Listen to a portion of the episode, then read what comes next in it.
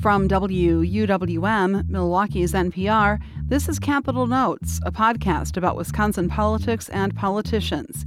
Each week, we discuss noteworthy developments with J R. Ross, editor of wispolitics dot com. I'm Annalise Hensel, in for Marty Michelson. Here's our latest conversation with J R. Well, last week, Tony Evers accomplished the huge task of winning the race for governor, but the hardest work of actually doing the job is still ahead. And late last week, we learned from the Wisconsin Policy Forum that Evers and legislators will have to find more than two billion dollars just to keep current state services going in the next budget. Does this come as a surprise for the governor-elect? And what are the options for closing that gap? No, it's not a surprise. Um, we kind of saw some of this coming just the way the state budget is set up. Now, the question is, what kind of revenue are we going to have in the next budget? And that's not quite clear yet. We'll get those numbers later this month. It'll be up to Evers to build a budget that uh, matches his priorities. The question is going to be, does he get lawmakers to go along? Because remember, though Evers won statewide, he still has a Republican legislature. He has to work with them on things. Now, I've already been hearing things from Republicans, but they're not even going to work on Evers' budget. They'll work off the current budget. And why that's important is that the governors in Wisconsin have the most powerful veto pen in the country. They can rewrite entire budgets with that pen.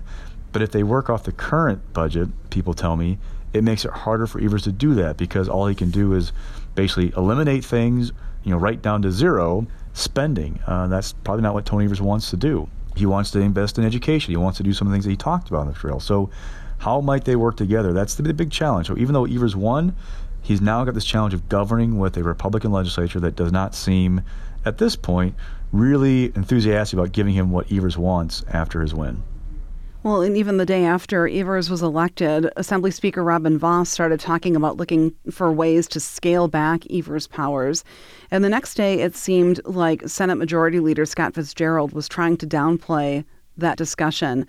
What do you think Republican lawmakers will do, other than the budget that you already mentioned, but in terms of of the limiting of Evers' powers, and is it likely that they will try to create these limits for him?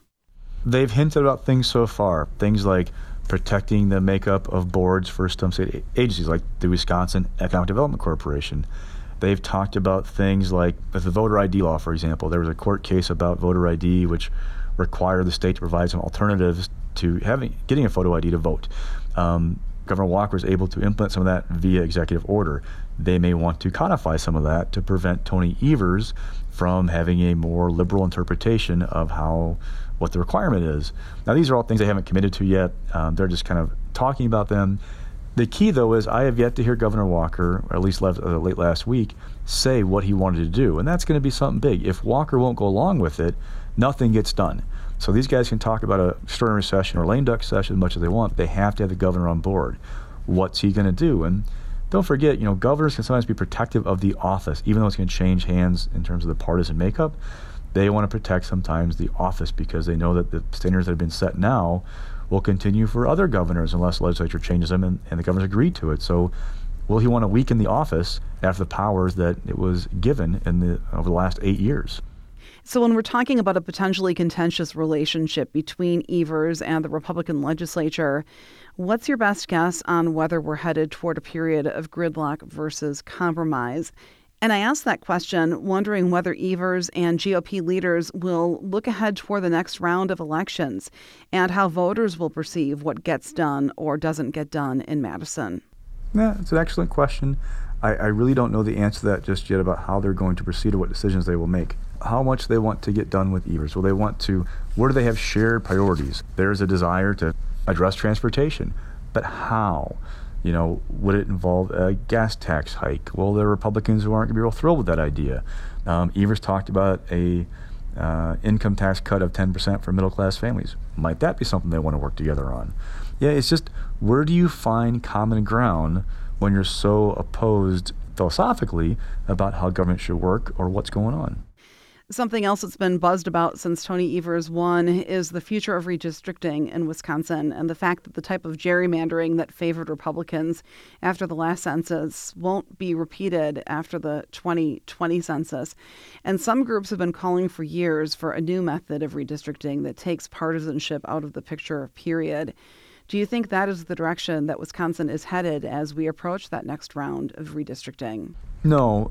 What is really important, I mean, obviously, you know, Tony Evers winning the governor's office is important for Democrats just because they, they beat Scott Walker, who was, you know, their top target for the last eight years, because it means that Republicans can't draw the map after the next round of, of the census count. So what happens usually is um, if the legislature and the governor can agree on a bill, they pass it into law, and that becomes the map. So Republicans did back in two thousand eleven. But with Evers as governor, um, regardless of whether Democrats can win back the, the Senate, they probably can't win back the Assembly, barring like some major, major tsunami in twenty twenty, more likely have split government. That means the courts will draw the maps. It also means for Democrats a much better map than they have. I just don't know how much better. Um, and why I say that is if you look at the map from Tuesday night and look at where Democrats drew their most, most of their votes, they were kind of concentrated places like Dane and Milwaukee counties. Um, That isn't necessarily conducive to having a fifty-fifty map statewide. Still, most Democrats I talk to think that any map the courts would draw would be more favorable to them than what they currently have. So that's a huge piece of the redistricting puzzle going forward. Now, you know, maybe Tony Evers and Republicans can agree on a map. I have my doubts that they will, just because obviously Evers is going to want to maximize what Dems can do, and Republicans want to maximize what they can do with the legislative map. So uh, the guess, the smart money right now says it ends up in court, and some court draws the map. Well, we talked to you the day after the election, and you shared some of your takeaways then. Now that the dust has settled and a little more time has passed, what are some of the most interesting things that you've been thinking about? The biggest surprise, or one of the biggest surprises out of election night, was that the most contested or closest legislative races were all in southeast, almost all in southeastern Wisconsin. The exception was Uh, northern Wisconsin, uh, Democratic Senator Janet Bewley won like fifty-one forty-nine over Republican James Bowen.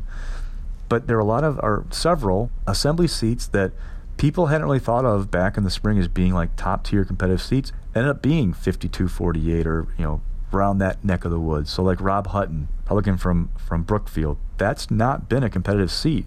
I think he got fifty percent of the vote. You know, the one seat that Democrats appeared to have, have flipped, and I say appeared because, you know, there always could be a recount, but Robin Vining in the Wauwatosa area won an assembly seat that is symbolic of the difficulty Republicans have with suburban voters right now. Um, Jim Ott uh, has kind of been, was his seat was actually competitive, and usually it's not. So you're seeing really the competitive isn't down there. The Republican problem is in the suburbs. Uh, Dale Coyengo, a Republican state lawmaker from the Assembly, he won an open Senate seat at fifty-one forty-nine, I think it was. That usually had been a much more Republican seat. But if you go out and look outstate, like places where Democrats tried to compete in southwestern Wisconsin, western Wisconsin, the fact they weren't even competitive. It shows you that Wisconsin is a microcosm of the country. We are becoming a state of Democrats in the urban areas and a little bit more Democratic in the suburban areas and Republican rural areas. Look at the map that Evers had. He won Milwaukee and Dane counties big. He won, there are three counties across the very northern tier of Wisconsin he won. He won some in southwestern and western Wisconsin. And across the middle of the state, it was red. Everywhere was red. It shows you that um, there's a little bit of a split where Democrats are struggling with rural voters. Republicans have a new issue with suburban voters.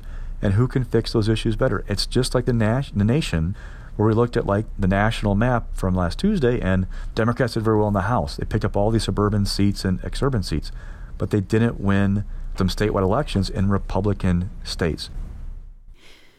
We talked earlier about the possibility of the legislature going back to the floor to take up whether to limit Tony Evers' powers. What else do lawmakers have on their agenda before the end of the year and the inauguration in early January? They're not sharing yet. The question in Madison is how aggressive are they going to try to be? Will they get some of their more moderate members to go along with them? And what will Governor Walker do? Will he go along with a lame duck session and pass a bunch of bills that they didn't want to, they didn't get done? Uh, for the past two years, and they had the chance to do them. That's wis politics dot com editor J R Ross. You can join us each week for our conversations. And if you haven't done so already, subscribe to Capitol Notes on iTunes, N P R One, or wherever you get your podcasts.